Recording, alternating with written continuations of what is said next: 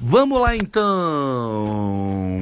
Começando mais um podcast e a Emily fechando a janela, fazendo um puta esporro, atrapalhando o seu ônibus. Vamos ao som de hoje.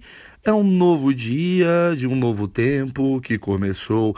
Eu fiz questão de cantar essa música só pra ver se se vai dar merda, se, se as pessoas que escutam o meu podcast, elas têm um poder ou são réis mortais. Porque se a pessoa tem poder, a partir do momento que eu cantei uma música do Marcos Vale, que é hoje um novo dia do novo tempo, automaticamente eu tomo um pau do ECAD. Como Por... você sabe de quem é a música? Porque eu conheço. Caraca. Esse cara é o cara que mais processa. A música é da Globo. Então, mais me foda. Essa música é a música que mais dá merda no mundo você tocar. Porque a Globo comprou. Onde processar Vem então? pra perto do microfone, você tá longe. Essa música, assim, eu, eu, eu, fiz de propósito. Eu vou cantar algumas canções aqui agora para ver se dá merda. Eu, eu quero medir a, a, minha audiência. Eu quero medir, ver quem são as pessoas que estão por trás. Se eu não tomar nenhum processo, eu vou ficar um pouco ofendido. E se eu tomar um processo, eu vou ficar ofendido. De qualquer maneira, porque eu vou ficar ofendido porque eu vou tomar um puta processo. Né, que eu vou falar, caralho, tem que gastar 30 pau por causa de uma brincadeira imbecil que eu fiz.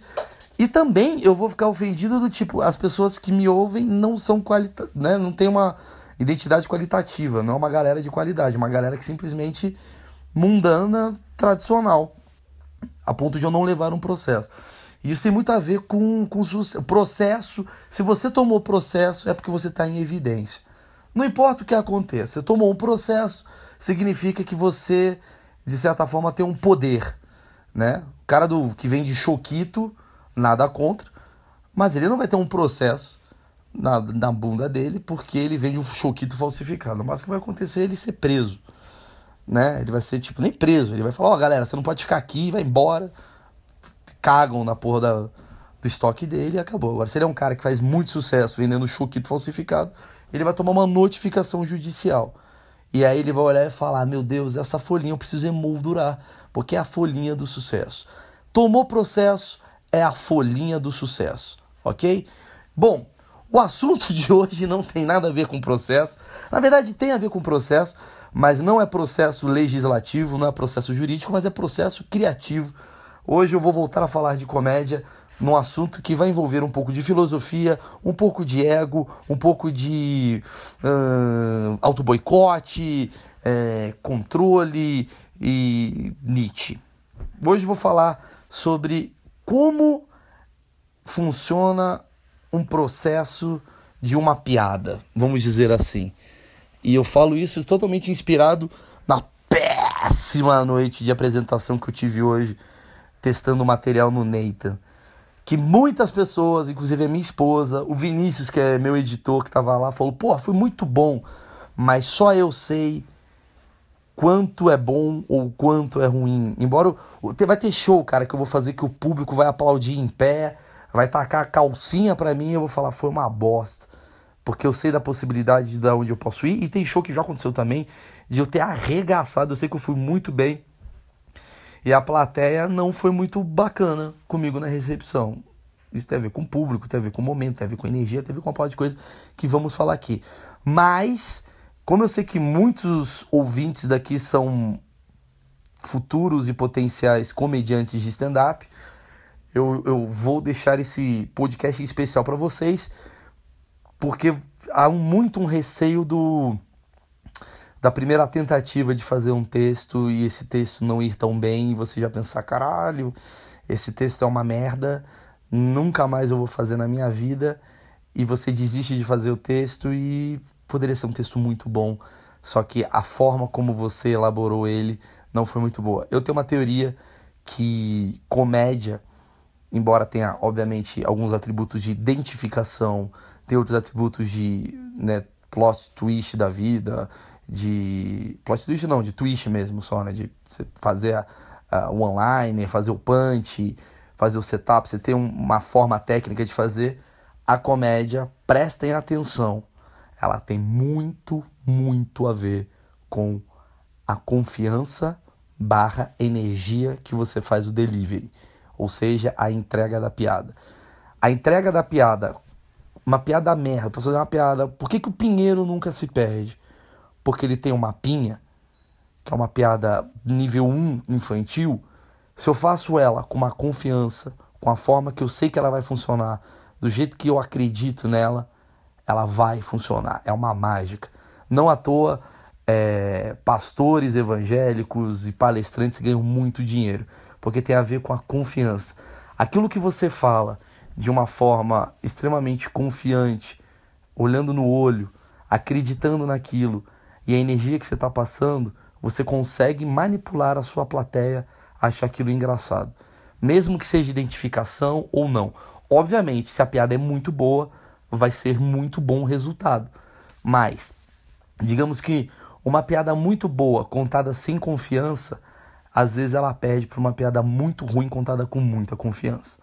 Então, nisso, a gente está envolvendo uma par de comediante que tem instabilidade emocional, que é o meu caso, que é o caso de grande parte também, que quando vai testar uma piada pela primeira vez tem uma série de dificuldades né, emocionais e, e tensões. Isso, cara, o, o, como você entra no palco, como você tá no seu dia, como aquilo te influencia, tem muito a ver com como a sua carreira vai ser consolidada ou não, certo? Vou explicar o que aconteceu no dia de hoje. Hoje eu fui pro Nathan, quem não sabe, já vou ser rápido e resumido. Nathan é uma noite de São Paulo, que a gente testa material, feita por 14 sócios, entre eles eu, Murilo Couto, o Afonso Padilha, Patrick Maia, quem mais? Tiago Ventura, o Luca Mendes, Nando Viana, Rodrigo Marques, uh, Jogo Portugal. Tem uma galera assim, cara, bem foda que tá lá. Diria que os grandes medalhões hoje da comédia, né? O Rafinha vai muitas vezes lá também. Assim, cara, é um. É, um, é uma espécie de. Clube da luta do humor, sabe? É um galpão que a gente faz comédia. Tem 70 pessoas que vão lá para assistir, elas vão de graça. Enfim, já falei isso várias vezes, mas você que tá ouvindo pela primeira vez vai entender. E, e no Neita a gente tem uma premissa de, tipo, não é, a gente não quer fazer para agradar a plateia, tanto que é de graça o show. As pessoas pagam no final quanto elas acham que mereceu. É, a gente vai com a premissa de vou testar material e vou tentar evoluir. Só que aí você descobre como isso mexe com o teu ego, como isso mexe com a tua emoção, como isso mexe com a tua insalubridade mental. Cara, é comédia só. Mas tem uma porrada de coisa que enraiza. Eu sempre sou um dos mais tensos a fazer o Neita. E eu vou te falar por quê. Porque tem muito a ver com a minha insegurança pessoal tem a ver muito com o meu auto-boicote e tem a ver muito com uh, uma par de coisas que eu vivo. Como eu funciono, eu, Maurício Meirelles, funciono fazendo texto? Eu escrevo, eu tenho uma premissa. Hoje eu tinha uma premissa que era muito boa. Que eu, eu tinha pensado nessa premissa, falei com a Emily da premissa, ela deu muita risada. Aí eu mandei uma mensagem para uma amiga minha que também tem muito critério, que é a Ju. Falei, Ju, dá uma olhada nisso daqui. Ela falou, caralho, isso é engraçado pra caralho. Falei, porra, vou testar no Nathan. Aí eu sentei e meio que escrevi, assim, um. um não escrevi as piadas, mas eu escrevi uh, pontos de partidas. Né? Eu não escrevi a piada, porque eu funciono assim, cara. Eu funciono. Se você me botar uma. Um, tipo, Maurício, eu, eu, eu adoro e sei escrever muito bem, assim, pra. Exemplo, Prêmio Multishow, foi eu que escrevi. Né? Eu fiz parte da equipe de redação do Prêmio Multishow. Quando eu escrevia uh, quadros do, do CQC, do Legendários, eu sei escrever muito bem. Para ser repórter, eu escrevo muito bem as perguntas que eu vou fazer e tal. Agora, para fazer um texto corrido de seis minutos consecutivos, assim, eu, eu, eu sou muito ruim dessa coisa de decorar e fazer da forma que o texto pede para ser feito. Sabe? Ou eu escrevo one-liners e vou tentando lembrá-las, ou fudeu, porque se eu escrever assim, eu vou escrever um texto sobre feminismo e eu escrever ele exatamente como ele vai, a primeira vez que eu vou fazer esse texto, a Emily acabou de chegar aqui, tudo bem, Emily? Você voltou aqui? Tudo bem, tudo bem. Você vai confirmar as coisas que eu vou falando. Tá. Você que tá 10 anos comigo vendo a comédia. Você tá 15, mas você tá 10 anos vendo a minha comédia Ah, evoluir. Eu, quando faço a primeira vez um texto, eu subo no palco com a premissa e vou meio que jogando. Eu, eu faço assim, por exemplo, eu vou falar de feminismo. Feminismo. O que, que eu posso falar de feminismo? Tem uma premissa que. Ô, amor, para aqui. Ah, tá. Feminismo. Eu tenho uma premissa que feminismo é baboseira, é coisa de gente solteira, porque é a mulher que domina a porra toda, bababá. Então eu penso assim, como é que eu vou falar isso? Pá, ah, a balada sertaneja é a mulher que, que faz o homem até lá. A gente. O, o, a mulher nunca vai onde o homem tá. A mulher nunca vai no show do Sepultura, mas a gente vai sempre no show do, do Gustavo Lima. Tá, entendi, tem uma piada aqui. Piada 2. Feminismo. Sei lá, falar qualquer merda. Ah, a mulher decide a roupa que você usa. Então ela. Meu corpo, minhas regras, só pra ela. Porque pro homem, porra, tem que ser do jeito que a mulher quer tal. Eu vou meio que organizando. Chega no palco, eu subo e faço. E tem vezes que eu desisto. Porque eu, eu elaborei um texto de sete minutos eu faço três minutos, dois minutos, as pessoas não estão rindo, eu, eu começa a ver uma gota que sai dentro da minha nuca e vai até o cu. É, é uma gota que ela segue exatamente, é a gota do nervosismo. Ela sai da nuca e vai em direção ao seu cu e você fala: puta, ou eu mudo de assunto aqui, ou eu vou ser uma catástrofe, porque eu vou me afundando. E muitas vezes, o que, que acontecia? Eu tinha medo de continuar esse texto na outra semana. Porque eu falei, cara, os três primeiros minutos foram muito água. Então não dá nem vontade de elaborar. De tentar, de continuar tentando. Não dá nem vontade de tentar. E aí eu percebi que eu perdi muitas oportunidades. Por quê?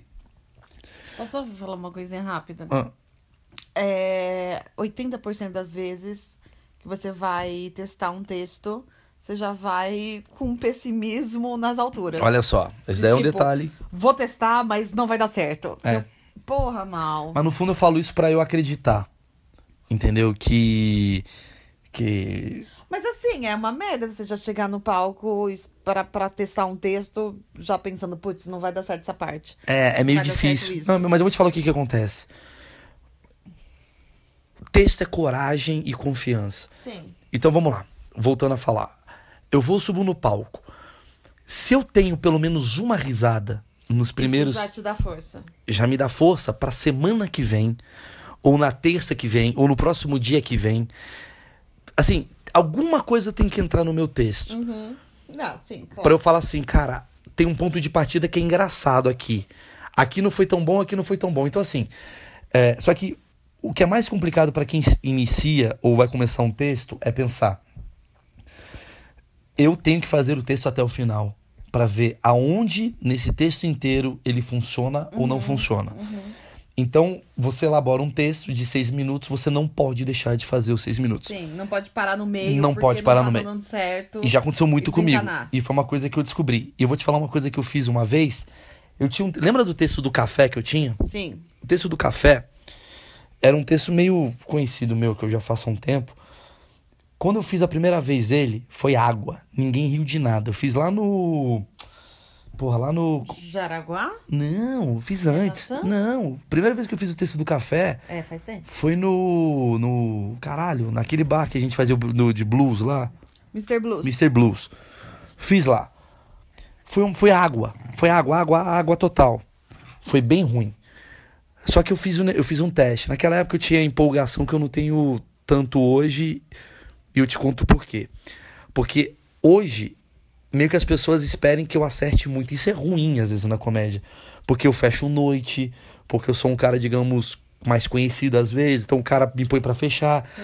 Então, eu nunca sou uma esperança, eu nunca sou uma expectativa. Quer dizer, eu nunca sou um potencial. Eu sempre sou uma expectativa. As pessoas Você não é um, vamos ver como é que ele é. É, tem uma coisa meio do tipo assim, caralho. Não, agora, não, ele vai ser bom. Agora vai chegar o cara que vai arregaçar. E aí mexe muito com o meu ego, do tipo, puta, não sei se eu posso testar seis minutos de texto do café aqui, uhum. sendo que as pessoas vieram pra rir pra caralho. Eu tenho só 12 minutos. Puta, velho, não vou testar, não. Vou tentar fazer o meu melhor para fechar a noite bem.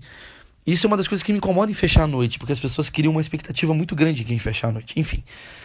Eu gosto muito de testar material. E aí no Mr. Blues eu fiz e foi uma merda. E eu falei, eu vou fazer esse texto sem mexer uma vírgula e ele vai ficar bom. Sabe o que eu fiz?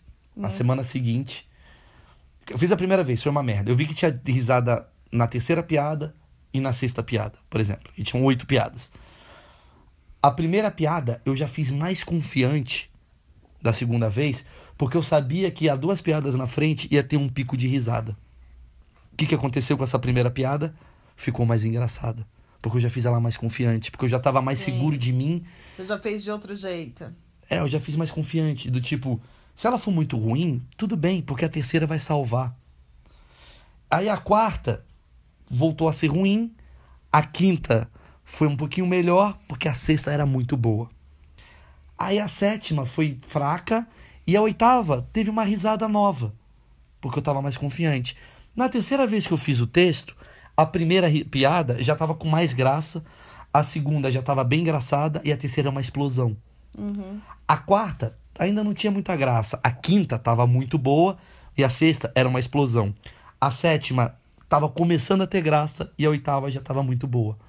Na quarta vez que eu fiz essa piada, as três primeiras piadas já estavam muito boas. As seis primeiras piadas já estavam muito boas. Só faltava a sétima que não estava tão boa e a oitava era uma explosão. Na oitava vez que eu fiz esse texto, todas as piadas eram uma explosão. Porque a forma como eu fiz essas piadas foi mais confiante. Foi um trejeito mais fácil de pegar. Porque eu estava tranquilo e seguro. Então, mas você funciona assim. É, por isso que eu me fodo muito com essa nova geração. É uma nova geração, às vezes, até mais confiante do que eu sou. Essa nova geração é uma geração muito, tipo, eu vejo né, os meninos, o, o, o, o Ventura, o Padilha, essa galera faz toda semana, põe um vídeo no ar, eles falam muito de histórias. Eu tenho uma coisa muito que é o seguinte: se é pra eu falar de história, cara, a história, ela precisa. Eu não sou um bom comediante de história. Existem vários tipos de comediantes, né? Pra deixar claro. Existe comediante que é o storyteller, existe comediante que é o cara que analisa mais a, a, o existencialismo, que sou eu. Tem um comediante que faz mais um online e tal. O comediante de identificação, que é o que tá bombando hoje na internet, ele é um comediante mais ator. Ele é um cara que sobe no palco. Então a energia dele é o que conta para ele ter a confiança. Se ele sobe no palco de pau mole. Sim. Cara, as pessoas olham fala. e falam que, ixi, cara, esse cara tá contando uma mentira. Então, nossa, esse cara não tá seguro do que ele tá falando. Puta, ele tá desconfortável. Então é muito foda, às vezes eu vejo o Ventura subindo com a primeira piada da vida dele, assim, tipo, ele vai contar uma piada, a piada nem é tão boa, mas ele fala, e aí, cuzão, maluco, tava andando no rolê, aí a mina me ele liga. É, já é de um jeito já engraçado. Já é de um jeito engraçado, porque ele tá tão confiante que aquilo é bom, ou ele tá tão, tipo, mano, eu vou fazer essa merda acontecer, que aquilo vai acontecer. O meu processo é, hoje eu vou fazer a piada do leak paper. Uhum talvez as pessoas aqui já não estejam entendendo o que é liquid paper e esse foi um dos motivos pela qual eu me fudi. Liquid paper, para quem não sabe, é corretivo, branquinho, sei lá, errorex, tem uns 500 nomes essa merda. Eu tinha escrito um texto que eu falei assim, cara, não é nem um texto, eu, falei, eu vou falar sobre a identificação de uma época que você não podia errar. Por quê? Porque naquela época, quando a gente era da infância, não sei se você se lembra isso, Emily, não sei se vocês que estão ouvindo eram dessa época, você, quando você errava, você tinha um puta. Mano, tinha que passar o corretivo. Aí você cagava toda a prova, você entregava a prova toda cagada pra professora. Aí eu brinco disso, que, porra, parece que você tá. Suou a prova, aí as meninas do seu lado ficam, tipo, que merda é essa? O cara erra muito. Enfim, eu vou. Eu, eu, eu vou tentando fazer uma nostalgia do que, que era usar o corretivo. E aí eu fiz, cara, duas piadas que não entravam e me deu uma vontade imensa de desistir. Eu falei, cara, vou para outro tema para eu sair bem daqui. Aí eu lembrei, falei, mano, aqui é para isso.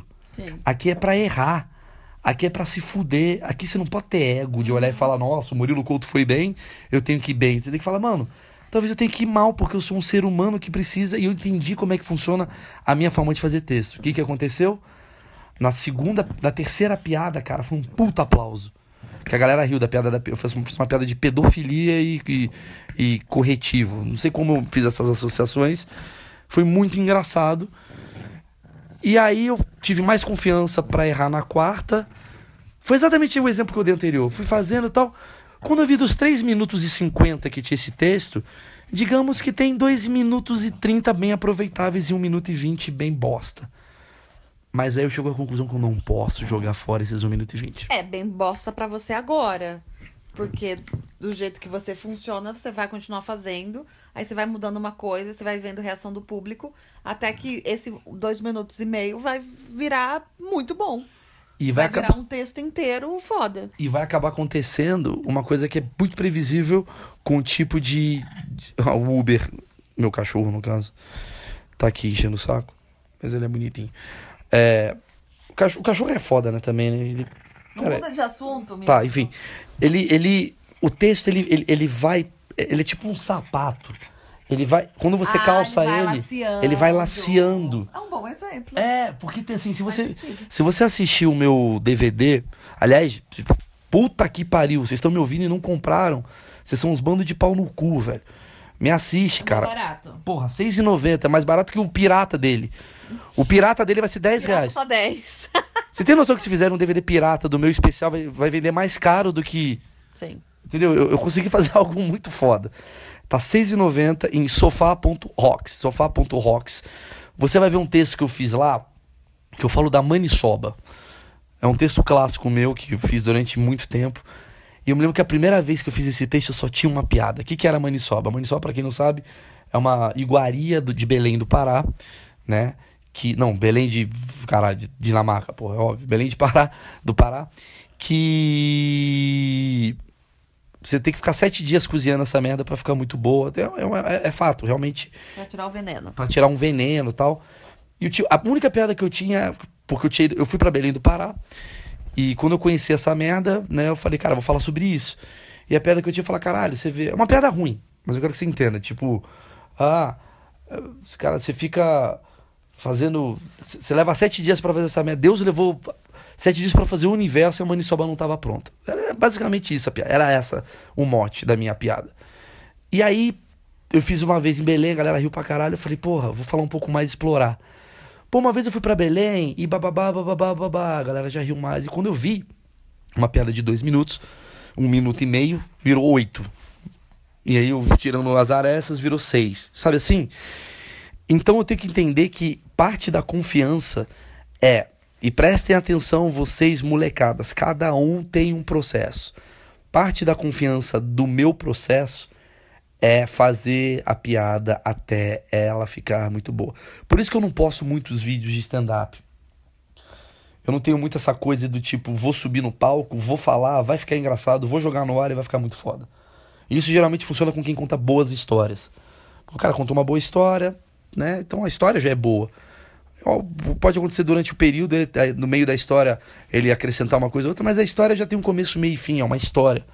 Agora você analisar por identificação, você criar uma piada sobre um assunto, você tentar experimentar coisas, às vezes você precisa ver se as pessoas têm a mesma identificação que você, se elas concordam com aquilo que você está falando. Se você chegar e falar, caralho, pô, eu sou a favor do estupro. Você vai, você vai comprar essa briga, você vai falar dessa tese. Talvez na primeira vez que você falar ela, vai ser difícil as pessoas gostarem de você tá falando. Até que você vai descobrindo qual é a melhor forma de você falar. Puta, a primeira piada foi um pouco agressivo. O jeito que eu olho não foi muito bom. O jeito que eu aponto, talvez se eu fizer mais assim. Puta, na hora que eu aponto pro céu as pessoas não entenderam. Talvez quando apontar pro cu as pessoas. Você vai entendendo como você vai construindo a sua linha de raciocínio, a sua linha semântica. E aí, é, para mim, fica mais difícil, entendeu? E aí o- Ney tem um puta lugar pra você testar. E hoje eu fui lá, fiz um texto que eu achei que ia ser um arraso, e tem muito a ver com isso também, Emily, que às vezes eu faço um texto com você de improviso e ele é engraçado pra caralho. Quando eu ponho no papel, ele fica uma bosta. Porque eu criei tanta. Expectativa. Não, criei tanta coisa pra decorar que ele passa a ser Ah, mecânico. Sim, sim, sim, sim, sim. Mas aí é com o tempo que você acaba decorando, né? Realmente, quando sempre que você faz a primeira vez o texto no, em show, você esquece vários pedaços. Que Peraí, já- Uber, peraí que o Uber quer falar. Ele é muito bravo, muito bravo. Quem, quem já viu ele sabe que ele bota medo. Uber, tá- Uber tá. Ele tá. Ele tá no giraia. Sabe o que é foda? Que é um podcast, as pessoas achando que eu tô enfiando o negócio no olho do cachorro. Tá- Eu tô só Ele puxando. dormiu e agora tá acordadão, quer brincar. Quer brincar. É, enfim. Eu, Não, mas então, aí você acaba diminuindo bem o texto. Você, pra mim, em casa, você fala o texto de inteiro. 12 minutos. É, e daí na hora do show você faz em três. Porque daí você esqueceu várias coisas, enfim. Daí é isso, com o tempo você vai Às vezes, mais tranquilo. aos meus amigos que estão ouvindo, às vezes um texto comigo demora dois meses pra ele ficar muito bom. Sim. Dois meses. Assim, pra ele ficar. Fazendo em shows. fazendo em shows. Assim, eu faço, digamos que três shows por fim de semana. Uh, pra ele ficar, tipo, nível caralho.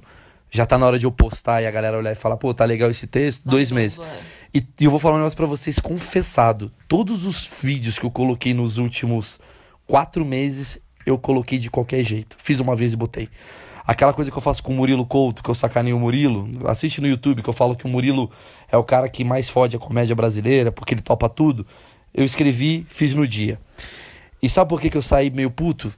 Muita gente falou, posta, posta, posta. Eu falei, cara, não ficou tão bom. Porque eu acho que poderia explorar mais coisas que eu tinha pensado. E eu não explorei. Só que eu não tenho tudo de um Murilo do meu lado para fazer essa piada, para testar. Então aquele tinha que ser daquele jeito. O do Neymar, repara que eu fiz um texto do Neymar que, pô, viralizou no Facebook, já tem, sei lá, uns 2 milhões de visualizações. Eu tinha que botar naquela hora. Por quê? Porque o Neymar tinha acabado de ser vendido. Então eu escrevi o texto, fiz na hora, poderia ficar melhor. Hoje, inclusive, eu faço esse texto no show, ele é muito mais engraçado do que a forma como eu botei. E aí eu vejo, tipo, o Rabin, o Di Lopes, esses caras que fazem textos de notícias, cara, ou eles têm uma preparação de ficar ensaiando direto, ou, puta, joga fora a piada. Porque é uma merda, cara. É muito difícil você levar 10. Eu não consigo. Eu, particularmente, o meu processo é outro. O meu processo é subo no palco, ganho a plateia, a plateia entende onde eu tô, e aí eu faço um texto que já é garantido. Acabou o texto que já é garantido, eu falo, agora eu vou testar aqui uns seis minutos novos. Fiz. Hum, entrou três. Guardo esses três, seguro a onda, faço outros novos, outros velhos, ponho mais três novos. E aí eu vou testando e no final a pessoa fala, não gostei dessa parte, não gostei dessa. Mas jogar fora texto, cara, eu não recomendo a ninguém, cara. Sempre vai ter algum momento que você vai conseguir utilizar, né, e fazer a, a comédia de uma forma boa. Emily, você que tá aqui, você que observa muitos meus shows, Sim. o que, que você sente a respeito das minhas frustrações através de textos pela primeira vez? Ah, eu acho que eu já falei. Você sempre fica nervoso quando vai testar texto, o que é compreensível, é normal. Você sempre tem uma, uma. A tua versão é sempre muito negativa depois. Não importa se eu fui bem, né? Não importa, porque, tipo, você tá- vai testar o, o texto pela primeira vez. É normal você esquecer uma parte. É normal, tipo, metade ser engraçado e metade você tá nervoso. Mas assim, a hora que você sai, pra você foi péssimo, foi água, ninguém. É sempre assim. Ninguém nem prestou atenção. Parece que, que putz, a galera saiu e foi, saiu andando. Mas sabe o que aconteceu hoje? Boa. Sabe o que aconteceu hoje? O Vini, que, era meu, que é meu editor que tava lá, eu, eu saí do, do show. Porque, tipo, não tem muito dos comediantes. Alguns comediantes saíram e falaram pra mim, pô, foi legal essa parte. Os outros estão meio ali cagando, outros tá fumando maconha, enfim, cada um tá fazendo seu rolê. Quando eu saí do palco, eu falei, puta, mano, que merda de show que eu fiz hoje. Mas tudo bem. Texto é pra isso mesmo, pra testar. E aí, eu tô andando na, na rua, né? Pego o meu carro, no caminho do carro, Vinícius, que é meu editor, manda uma mensagem. E antes que vocês achem, pô, mas o Vinícius é um puxa-saco do seu editor. Não, não, o Vinícius é um cara que, que tá comigo, assim, em viagem pra caralho. Ele, ele tem muito critério e ele é um cara que sempre fala, puta, não gostei desse texto, ele é muito sincero. Ele falou, caralho, muito bom o teu texto. Né? Ele vai ficar muito bom com ele, já me conhece, vai ficar muito bom com o tempo. Eu falei, você gostou mesmo? Ele falou, se você se fudeu, porque no começo do show você falou. Porque eu tenho uma, a piada do começo que eu falo assim, porra, essa geração do computador, velho, é tudo um bando de pau no cu, porque erra muito fácil e já apaga, não sei o que. A gente era de uma geração liquid paper, eu falo isso. E ninguém entendeu. Porque aqui em São Paulo ninguém chama o corretivo de liquid paper. O pessoal chama liquid paper de branquinho. Ele falou, ninguém entendeu. Aí depois eu falei mais umas três vezes, porque liquid paper é foda, é que nem da da da da da da. Aí eu vou fazendo as piadas e a galera foi meio tipo, o que, que é liquid paper? Quando eu falei de passar, você errou, passar no texto, bababá, aí a galera entendeu. E aí começou as risadas a surgirem. Então parte da minha angústia, não tô falando que isso me satisfaz, peraí. Puta espirro ruim. Mas teve uma explicação de. de... Que não foi tão fracasso. É, Foi, Tipo, às vezes parece que você tá falando. Às vezes acontece isso comigo também. teve um erro de comunicação. Teve um erro de comunicação. Só que o erro de comunicação. Vamos fazer uma análise. O erro de. com- Eu entrei já nervoso. Sim. Tipo, eu vou tentar passar ah, uma confiança que não é verdadeira. Tô lá no palco fazendo um texto. As pessoas são igual cachorro, assim, elas farejam. Tipo, ih, o cara não tá tão. Já tá nervoso, tá tenso. É, mas não fico nervoso, tipo, não fico tremendo. Mas assim, eu mudo a minha, a minha aura. Sei lá se tem uma aura, mas. Quando você tá testando o texto, quando você tá fazendo um texto, quando você tá confiante, Sabe quando você chega numa mulher, você que tá me ouvindo, ou você que é uma menina chegando num cara e você já sabe que você vai pegar o cara porque. Ou você vai pegar a mulher porque você já sabe que ela é sua mulher, você já namorou essa mulher, você já namorou esse cara. A forma como você chega nessa pessoa Faz diferença. faz diferença. Até sua amiga. Tipo, você vai chegar com a sua amiga com uma piada mais, tipo. Você pode chavecar ela brincando e tal, que ela vai dar uma risada porque você já sabe como. Agora, uma pessoa que chegou. Que é, Acabou de aparecer. acabou de aparecer na tua vida, você fica meio cheio de dedos pra tentar conquistar essa pessoa. Na comédia é a mesma coisa. Quando você entra, até você conquistar o público, você tem que entender quem é esse público, o que eles estão fazendo ali, se eles estão rindo, se eles estão te aceitando, se eles são contra o CQC. Não, você não sabe de onde você, né? Da onde você surgiu, enfim. E aí, na comédia é a mesma coisa. Então, eu entrei com uma piada, tipo, nova, aí já faço as minhas antigas, assim, a galera já vai rindo, vai se abrindo. Aí a energia tua já tá de confiança e tu fala, mano, agora eu vou fazer aquela que é a nova. Automaticamente eu tenho um bagulho que eu falo, ó, parece que eu tô, parece que eu tenho um outdoor ou um como é que eu posso dizer? Tem um bagulho em neon na minha cara piscando. Ele está testando o texto. Ele está testando. Porque eu mudo a minha configuração energética. Ou eu fico muito afobado, ou eu fico falando muito Você fala rápido. mais rápido, é, É. verdade. Você fala mais rápido. Sabe o que, que é isso? Insegurança. Eu falo tão rápido porque eu não confio, então eu quero jogar fora. Você quer que acabe logo. Eu quero que acabe logo, porque eu não tô confortável com aquilo. Quando eu tô co- confortável com alguma coisa, eu degusto. Sabe, quando o meu texto já tá na minha cabeça, quando eu já sei onde as pessoas vão rir, eu degusto. Eu fico até com uma posição até um pouco mais arrogante de fazer a comédia. Tipo, eu tenho certeza do que vai dar certo. Vai rolar muito bem isso daqui. Quando é alguma coisa que eu não sei se eu decorei, se o texto. Eu vou gaguejar, eu vou, vou, eh, vou falar, caralho, vai tomar no cu. Porque, porque a minha forma de, de lidar é, é mais agressiva, porque eu não tô conseguindo chegar na piada, até o momento que aquilo vai se laceando. Diferente do meu improviso, que é onde eu mais me destaco. Webbullying, eh, traumas, entrevistas do CQC. Por exemplo, se você me colocar com o microfone num sofá com sete pessoas, eu vou arregaçar, eu vou fazer bem aquilo. Que é onde normalmente as pessoas travam mais. Travam mais. É, é- você tem que, na hora, você não tre- treina antes, né? É, porque eu consigo ter uma inteligência rápida de, de articular coisas para falar para falar na hora. Se eu tô sozinho no palco, eu preciso ter uma aceitação. Quando eu tô no improviso, meio que as pessoas não têm uma aceitação, as pessoas estão meio que torcendo para você dar certo. O texto, as pessoas falam, vamos ver o que, que ele preparou para me mostrar. Quando tá no improviso, as pessoas estão olhando e falam, mano, caralho, esse cara é muito mais rápido do que eu, porque ele pensou numa coisa muito além do que eu não pensaria. Por isso que o improviso, às vezes, é uma forma muito eficaz de você fazer graça, porque mexe com o improvável, né? Mexe com o imprevisto. Tipo, caralho, cara tirou da cartola uma situação ali que foi muito engraçada. Quando você apresenta, é uma coisa meio puta. Tanto que a risada é mais espontânea. E eu descobri que eu sou um humorista muito espontâneo. E para coisa funcionar para mim espontaneamente, eu preciso ter a confiança. Eu confiante, eu tenho mais espontaneidade naquilo que eu tento relatar.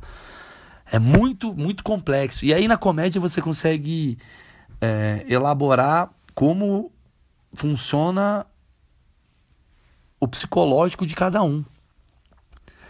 Sabe? Você vê no Neita, você vê, tipo, por exemplo, o Murilo Couto que se diz ser inseguro, ele pra palco, ele é muito seguro. É, verdade. E o Murilo é o cara que se. Cara, o Murilo Couto é uma das pessoas. Não, acho que a pessoa mais insegura que eu conheço em comédia é a Tatá. Que eu amo, Tatá é um gênio. Mas a Tatá é um gênio muito por causa da insegurança. A insegurança da Tatá faz bem a Tatá. A minha insegurança me faz mal. A insegurança da Tatá faz bem porque a Tatá ela é tão insegura com algumas coisas que ela fica numa obsessão de acertar. Então ela repassa o texto, faz o texto, repassa o texto de novo, faz o texto de novo, repassa o texto, fala de novo, se preocupa com o texto, ela lê, ela, tipo, não que ela decora, pelo contrário, ela, ela- aliás, pelo contrário, ela tá até um gênio de decorar, de decorar texto, ela é, ela uma passada de olho, mas ela precisa, a piada não tá boa ainda, ela tem que fazer outra piada, a piada ainda não tá do jeito que ela gostou, ela tem que fazer outra piada, a piada tem que ser melhor do que a piada que ela fez, ela vai indo, ela, ela é tão, ela é tão obstinada por fazer uma, uma piada muito elaborada que ela vai cavando e, consequentemente, ela vai chegando em lugares mais profundos. E aí, ao mesmo tempo, quando ela vai fazer um improviso, ela destoa, porque ela é um gênio e ela sai fazendo improviso. E ela sempre sai do improviso falando, ai, foi uma merda. Só que ela não faz ideia como foi bom. Entendeu? Meio você também. É insegurança. Sim. Só que a Tata tem uma coisa. A Tata é muito parecida comigo numa questão de improvisando, a gente se dá muito bem. textualmente a gente tem que fazer muito até a coisa ficar muito reforçada. A Tata tem que ensaiar, reensaiar, ela vê de novo. Ela tá segura. Ela tá segura. Ela, ela quando ela não tá segura, ela a Tata, ela tá, cara, você vê o prêmio Multishow? Cara, eu escrevi o prêmio, né? As falas da Tata. Tinha piadas que ela faz igual eu fiz, rápido, porque ela quer jogar fora porque ela não acredita na piada. Diferente do Adnet, por exemplo. O Adnet, às vezes, eu já vi umas coisas dele fazendo umas babo... Mas ele é tão confiante. É. Eu já vi o É Adnet verdade. subindo no palco com umas piadas que eu falei, meu Deus do céu, que piada ruim, mas ele passa uma confiança, porque ele, ele fala, ele faz uma postada de voz, ele olha pra plateia de um jeito. Então você consegue perceber que a Tata é mais insegura, consegue perceber que eu sou mais inseguro, você consegue perceber que o Adnet é um cara mais confiante, você consegue perceber que o Murilo Couto é um cara muito confiante. Embora diz que é inseguro, mas ele é inseguro pra algumas coisas. Mas ele é confiante pra outras. Você vê que, sei lá, o Léo Lins é confiante, você vê que o outro é inseguro. Caralho, você vai percebendo muita coisa. O, o Rafinha, por exemplo, quando ele foi fazer o texto lá do Neymar, eu achei o texto que ele colocou, inclusive recomendo vocês assistirem. O Rafinha. Pô, até caiu aqui o negócio. O Rafinha tá com uns textos maravilhosos, cara. Ele vai voltar com tudo, ele é muito bom. Pra mim é um puta. Uma puta referência da comédia, assim. Ele escreveu um puta texto sobre o Neymar. Um puta texto. Que eu vi ele testando no Nathan. A coisa de três meses atrás. Então o Rafinha é muito parecido comigo. Porque ele não fez no Nathan e já botou. Ele falou, mano, ainda tá ruim aqui, vou melhorar. Ele foi ganhando confiança naquilo que ele achou que tava bom, aumentando a confiança naquilo que ele achou que tava ruim. Fez um texto de 6, 7 minutos muito bem fortes, entendeu? Então, eu tenho que entender, e você ouvinte tem que entender que quanto mais você faz, mais você elabora e mais você se dá bem. Porra, Maurício, mas eu moro em Primavera do Leste, Mato Grosso do Sul. Eu quero fazer stand-up. Como é que eu vou testar o meu material se eu não tenho possibilidade? Cara, cria alternativas. Apresenta pra tua mãe. Tua mãe vai rir em alguns momentos. Esses momentos que sua mãe ri vai te dar mais confiança para você apresentar pro seu irmão. Seu irmão vai rir de outros momentos que vai te dar mais confiança para você fazer para um amigo. Ou então faz aquilo que nós comediantes chate, chatamente fazemos. Muito comediante, cara, mas assim, me irrita muito. Eu tento sair disso. Fingir que estão trocando ideia para testar piada. Como assim? Você tá sentado numa mesa de bar, tá você e o Nil Agra sentando numa mesa de bar, aí você troca uma ideia e fala, caralho, mano, porra, sei lá, você vai trocar uma ideia e fala, porra, tá mó gelada essa Coca-Cola. Falei, é, tá gelada pra caralho mesmo. Tá que nem o Liquid Paper. Ah, entendi. Outro dia eu tava andando e o meu pai, eles falam, mano, você tá testando uma piada em cima de mim, vai tomar no seu cu. E aí a conversa fica meio fake, porque o cara tá testando uma piada, ele não tá trocando ideia, sabe? Comediante faz isso pra caralho. Comediante é muito inseguro, cara, e egocêntrico. Todos nós, no cara, no Nathan, você precisa ver. Eu, eu tô falando uma coisa de segurança e insegurança, e no fundo, no fundo, eu chego à conclusão que todos nós somos muito inseguros, assim. Uns mais, outros menos, mas todos nós somos inseguros, porque é foda você testar um texto. É foda você botar o seu trabalho à prova. Claro. Um médico não faz isso. O médico, ele. ele- ele- Ele tem certeza do que ele. lógico, ele vai estudou a operação, ele não tem uma operação que ele vai. Pô, hoje vamos ver como é que é o pâncreas. E algo mecânico que ele faz sempre e vai aperfeiçoando. Vocês não. Sim, o, o- tipo. Tem que testar texto sempre. né, o médico, não- o advogado não falou, bom, vou testar aqui uma tese. É, vou testar No meio do caso. uma cláusula nova. Vou testar uma cláusula nova no meio do, do, do, do Nardone aqui. Vamos ver se eu salvo ele ou não. Puta, Nardone, eu não salvei, mas quem sabe no próximo eu salvo. Porque teve uma galera que gostou do que eu falei aqui. Não. Porque o que já tá elaborado é elaborado. O cara estudou. a- O nosso estudo, maluco, é no campo. O nosso estudo é, puta, meu olhar funciona desse jeito. A minha forma de agir funciona desse outro. Quando eu caio no chão, a galera ri. Quando eu não caio. Você vai sacando durante o seu percurso, né? E todos os comediantes, cara, quando estão lá no Neita, é muito curioso. Porque do nada chega um comediante pra você, tipo o Diogo Portugal é o rei de fazer isso. Do nada, o Diogo hoje eu tava sentado assim, ele olhou pra mim e falou assim: "Porque quando você manda um áudio do WhatsApp, é, é tipo mandar rola". Eu falei: eu falei: "Que, Diogo?" Aí ele olhou pra mim assim, o, o áudio do WhatsApp. Eu falei, que, que tem o áudio do WhatsApp? Não, a piada, eu tô testando. Falei, caralho, me explica, porque é do nada. Do, cara, é uma banda. Cara, o Ney tem um bando de louco que fica no bastidor, do nada vem um cara e fala assim: "É, ou- ouve essa, mal. Você não tá afim de ouvir, você tá querendo se preocupar com o seu. Pra ver se funciona o seu também. Ou então você tá, sei lá, pensando na tua mãe. Aí do nada vem um cara e fala assim: ouve essa. Pizza de marguerita, quando você tira, é igual buceta. Você fala, tá, velho, é boa essa piada. O cara não fala assim, posso te contar uma piada para você ver se é boa. O cara vem contando e tu fica. Mano, é uma. Só que a galera tá insegura. No fundo, ele não quer saber sua opinião. No fundo, ele quer testar com mais uma pessoa para ver se você ri. E se sua risada. Se o seu resultado não foi a risada, o cara fica mais inseguro. Por isso que eu sou a pior pessoa para alguém testar uma piada comigo. Porque às vezes eu sou disperso. Às vezes. Saca? Às vezes ou 90% das vezes. Então, então, comediantes que estão me ouvindo aqui. Você nem, nem, não ouviu nem o começo, você ouviu o final, que daí na tua mente não tem o menor sentido. É. Às vezes uma galera conta piada pra mim, sei lá, tipo, mó bonitinho, sei lá, vai o. Sei lá, vou inventar alguém aqui, vem o. Zé Goiaba. O Zé Goiaba. Pronto. Zé Goiaba. Hoje vai fazer participação no Nathan. Ele olha pra mim e fala assim: ouve essa daqui, ó. É, o cachorro, né? Ele tem muito a ver com o gato, né? Porque ambos têm quatro patas. E nesse momento eu tô pensando assim: caralho, feijão da Iugoslávia funciona. Não, nesse momento você tá no celular, no seu bloco de notas, relendo o texto que você vai fazer, tentando, tentando decorar toda a parte pra você fazer o texto E tá bonitinho. o cara falando de cachorro com gato. E ao mesmo tempo esperando uma aprovação minha.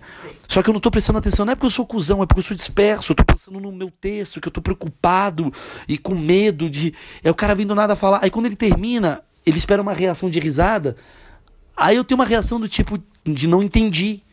Porque eu não entendi porque eu não prestei atenção. Aí ele fala assim pra mim, porque aí o Yakut caiu. Aí eu olho e falo, ah, da hora. Quê?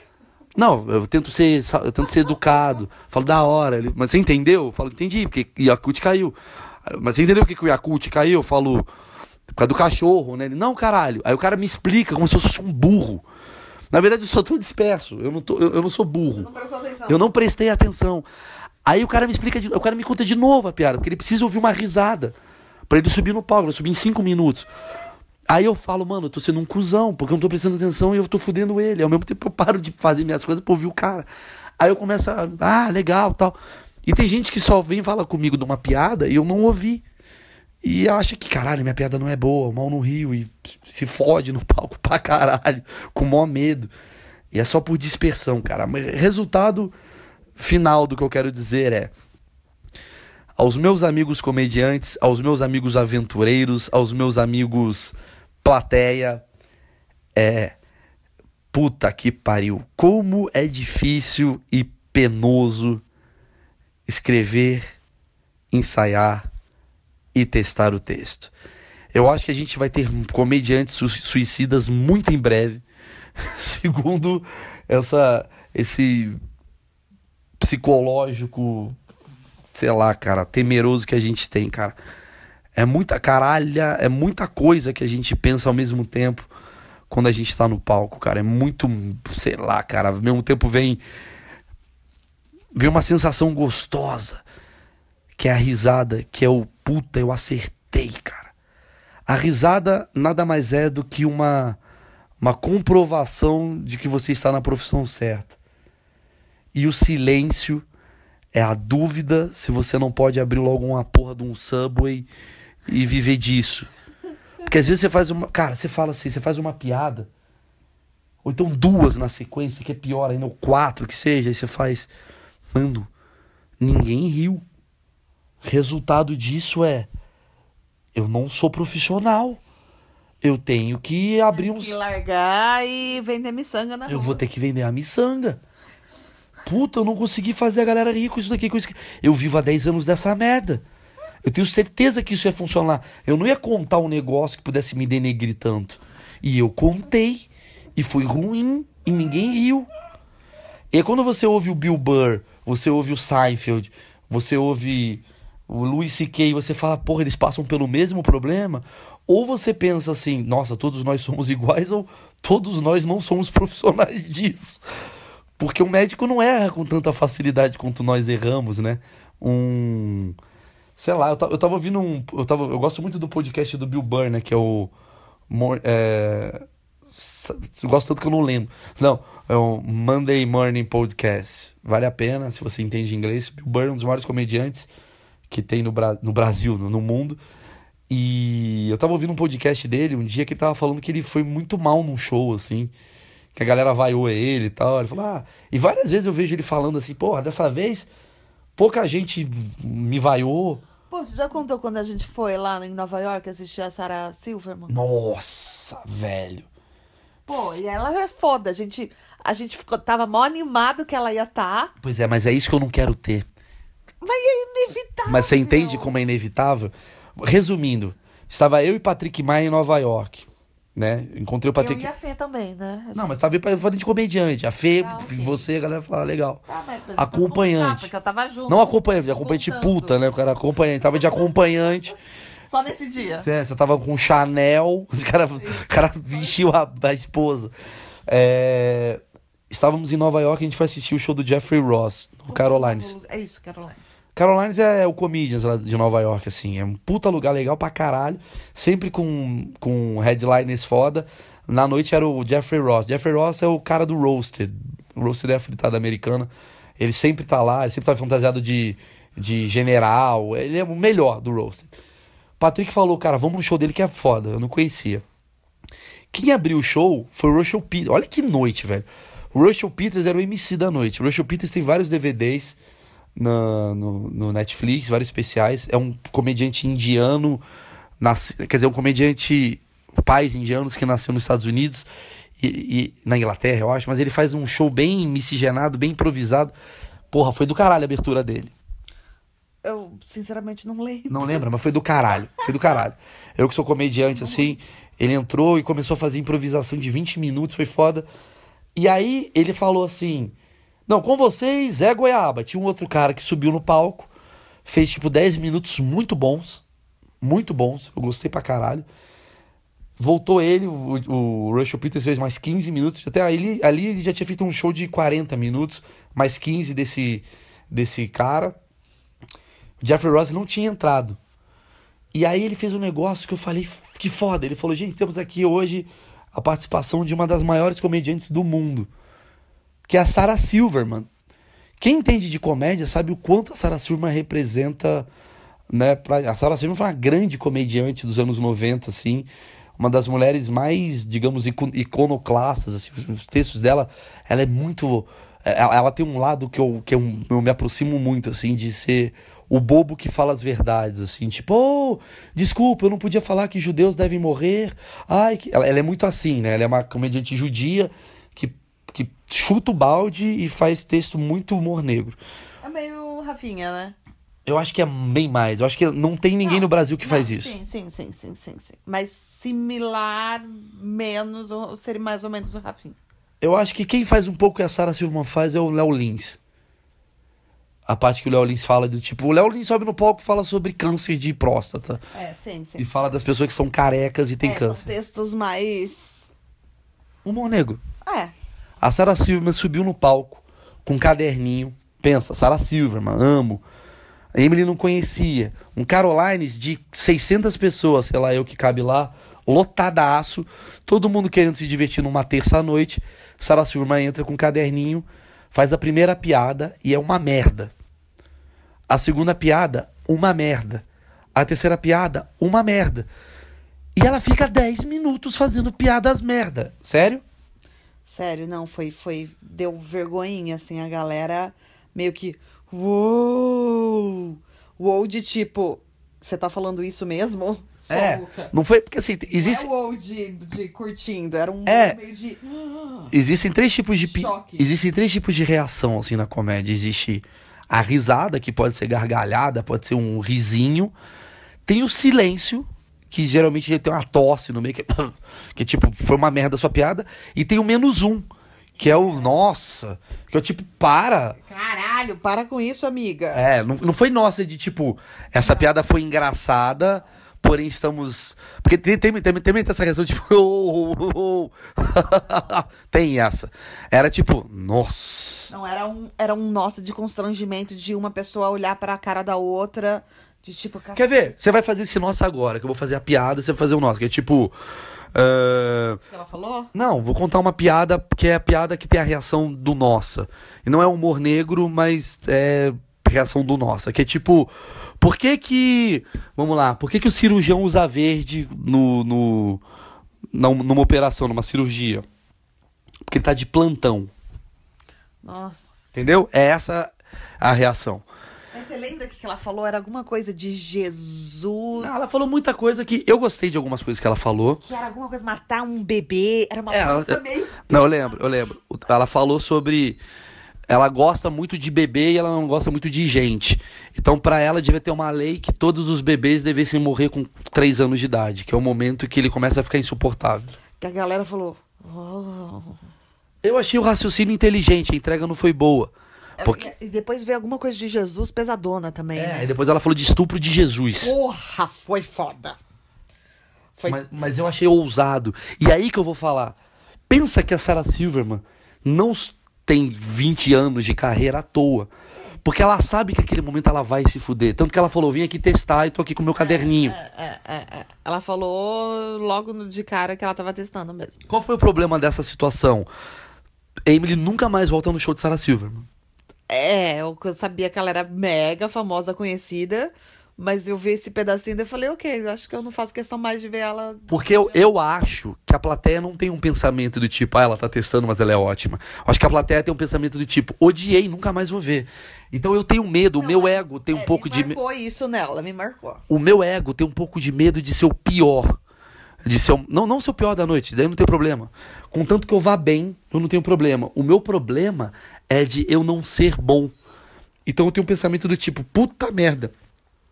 Vai que nesse dia do Nathan tá sentado na plateia, Rogério SBT, que é um puta cara que tá querendo fechar a equipe da Copa de 2018 pra ir. Ele fala: Vou ver aqui a galera que tá testando. Dona Cabeça ele nem sabe que a gente tá testando. Eu vou ver a galera do humor de stand-up. Ele senta lá e fala: Nossa, esse Maurício fez o texto do Leak Paper que é uma merda. E aí eu fico com receio de mal. Mas aí eu tenho que entender que, um, não existe evolução sem risco. Não existe você ser o melhor comediante do mundo sem você ser o pior comediante do mundo durante algum momento. Você tem que aprender isso. Se você quer fazer comédia, você tem que saber que em um momento você vai tomar um tiro de, de silêncio, de algo errado, e você vai se fuder. Porque você se fudendo, você vai evoluir. Porque se você ficar na zona de conforto o tempo todo, você não reinventa você mesmo. Você, se você criar um show de uma hora e viver 12 anos da sua vida com esse show de uma hora, as pessoas vão te julgar de outra forma, de falar, caralho, ele só faz isso. Então, o tempo todo você está sobre uma mira, uma mira de julgamento de plateia. Ou você vira um cara que faz show em São Paulo torcendo para sempre ter um público novo, e aí você faz sempre seu mesmo show, ou você mira em, caralho, eu quero voltar todo ano para Florianópolis, que é uma cidade do caralho, mas para eu fazer isso eu tenho que estar com texto material novo. E para fazer material novo eu preciso me jogar e me jogando eu preciso errar. E, e precisa de X tempo pra estar com esse material todo fechado bonitinho. Porque se você mora em Florianópolis, ou se você mora em Ourinhos, ou se você mora em Brotas nesse momento, você sabe que eu tô falando que, cara, o público de stand-up dessa região equivale a 10 mil pessoas.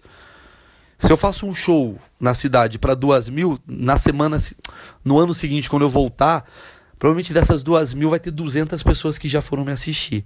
Se eu volto com o mesmo material, elas nunca mais voltam para me assistir. Então tem um pensamento de puta que pariu.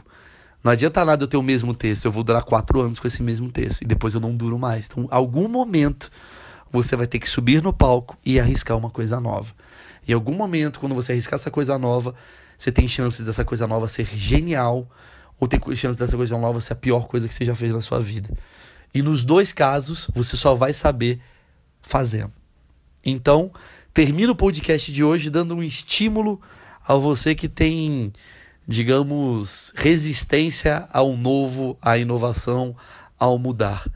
Suba no palco, perca o medo, que perdendo medo você vai tendo confiança e, consequentemente, tendo mais garantia daquilo que você vai fazer.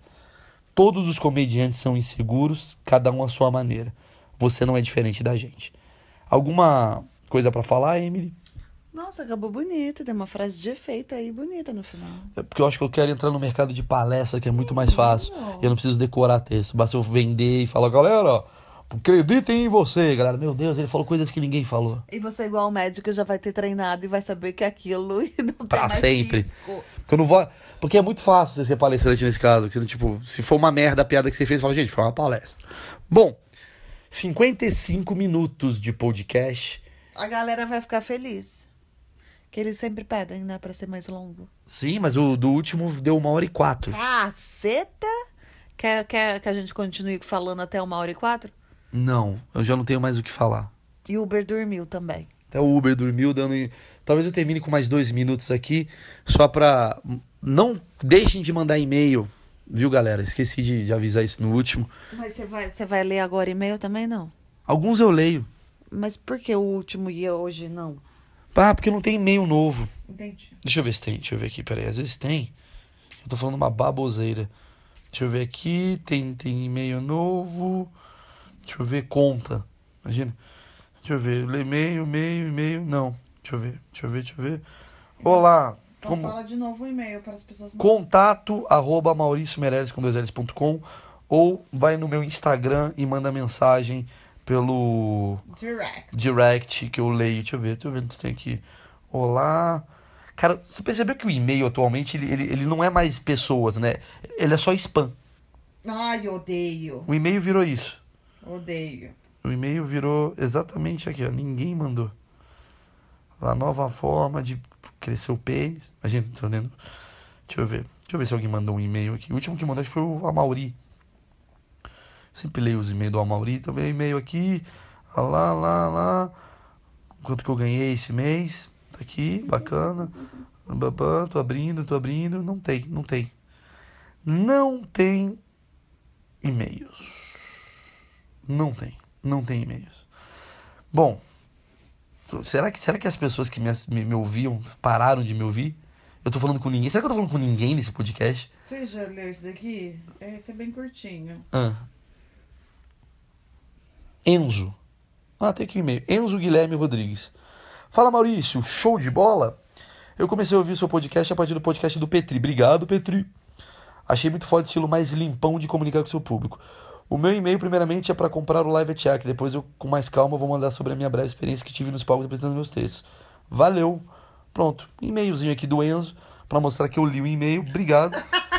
É só pra constar um e-mail. Cara, eu tô meio preocupado. Tô vendo aqui os e-mails. Ninguém mandou e-mail. Será que eu tô fazendo um podcast pra ninguém, Emily? Cara, vai ser humilhante isso. Eu tô falando pra ninguém Mas você isso. não consegue ver quando as pessoas estão ouvindo? Não, Como não? eu não sei ver. Não, mas dá. Deve dar, mas eu não sei ver. O Petri te, te fala como. Fala pro Petri me falar como é que eu vi essa merda. Até pra eu parar de fazer. Porque é meio triste, né? Porra, é tristaço, velho. É tipo eu mandar um áudio pro meu pai e ficar só um tique azul. Ele não ouviu. Ele, ah, recebi e não ouvi. Que depressivo. Bom, terminando então com 58 minutos. Maluco, eu tô muito triste. Eu não tenho e-mail não, velho. Deixa eu ver. Então fala de novo o, é pra mandar no contato. Contato arroba. É isso? Ah! Tem aqui. Ah, bom. Porra, que bom. Do Joca, velho. Joca Silva. É o... Sabe quem é o Joca? Não. Joca é aquele português.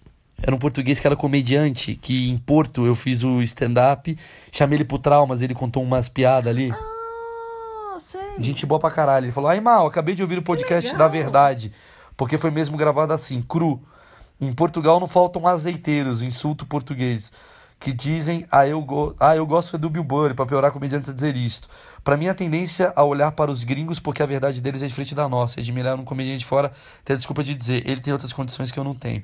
Cada vez que olhas pra um comediante da tua terra, se acha que ele é bom, não tem desculpa. Pra mim, é falta de coragem. Fodaço. Grande abraço, continua cheio de tesão. Sou teu fã Tuga, Joca. Duga. Do caralho, cara. Porra. Do caralho, velho. Do caralho. Porra. Então terminei aqui com um e-mail do Joca. Fico muito feliz com o público português que me ouve, cara. Eu fico muito feliz com o público português, cara. É uma puta comunicação. Sou fãzaço do Raminhos, que é um amigo, já virou, né? Faz tempo que vocês não gravam juntos, né? É, tá foda. Vou te mandar uma mensagem pra ele daqui a pouco. Bom, gente, vou terminar aqui então com uma hora certinha. Vou tentar terminar com uma hora pra mostrar. Pra quando você receber esse áudio, falar assim: caralho, o cara gravou uma hora exatamente. Ele e, é e muito. agora, na verdade, a gente só tá enrolando. Só tá enrolando. Então tá subindo os créditos, assim, eu tô esperando, assim. Eu tô com uma puta fome agora. Você falou que tava sem fome. Sim, mas geralmente é assim que funciona a vida. Eu perguntei. Tá sem fome, você. Eu perguntei há uma hora atrás, mas tudo bem. Sim, há Você uma tá hora atrás eu tava sem fome. Você tá grávido? Não, só tô com fome. Tá bom. Uma pode, hora atrás eu pode ir tava lá fome. comer. Sim, mas tô gordo também. Ah, bonitinho. Não, pode comer a sopa. É light. Sopa, Emily. Puta, fudeu Pô, a mas você vai credibilidade. comer o que agora? Outro dia eu tava Pô. tomando chamito no podcast. Bom, vou encerrar aqui. As pessoas começar a injetar heroína pra galera ter uma credibilidade em cima de mim. Terminando agora com um minuto, uma hora, tchau.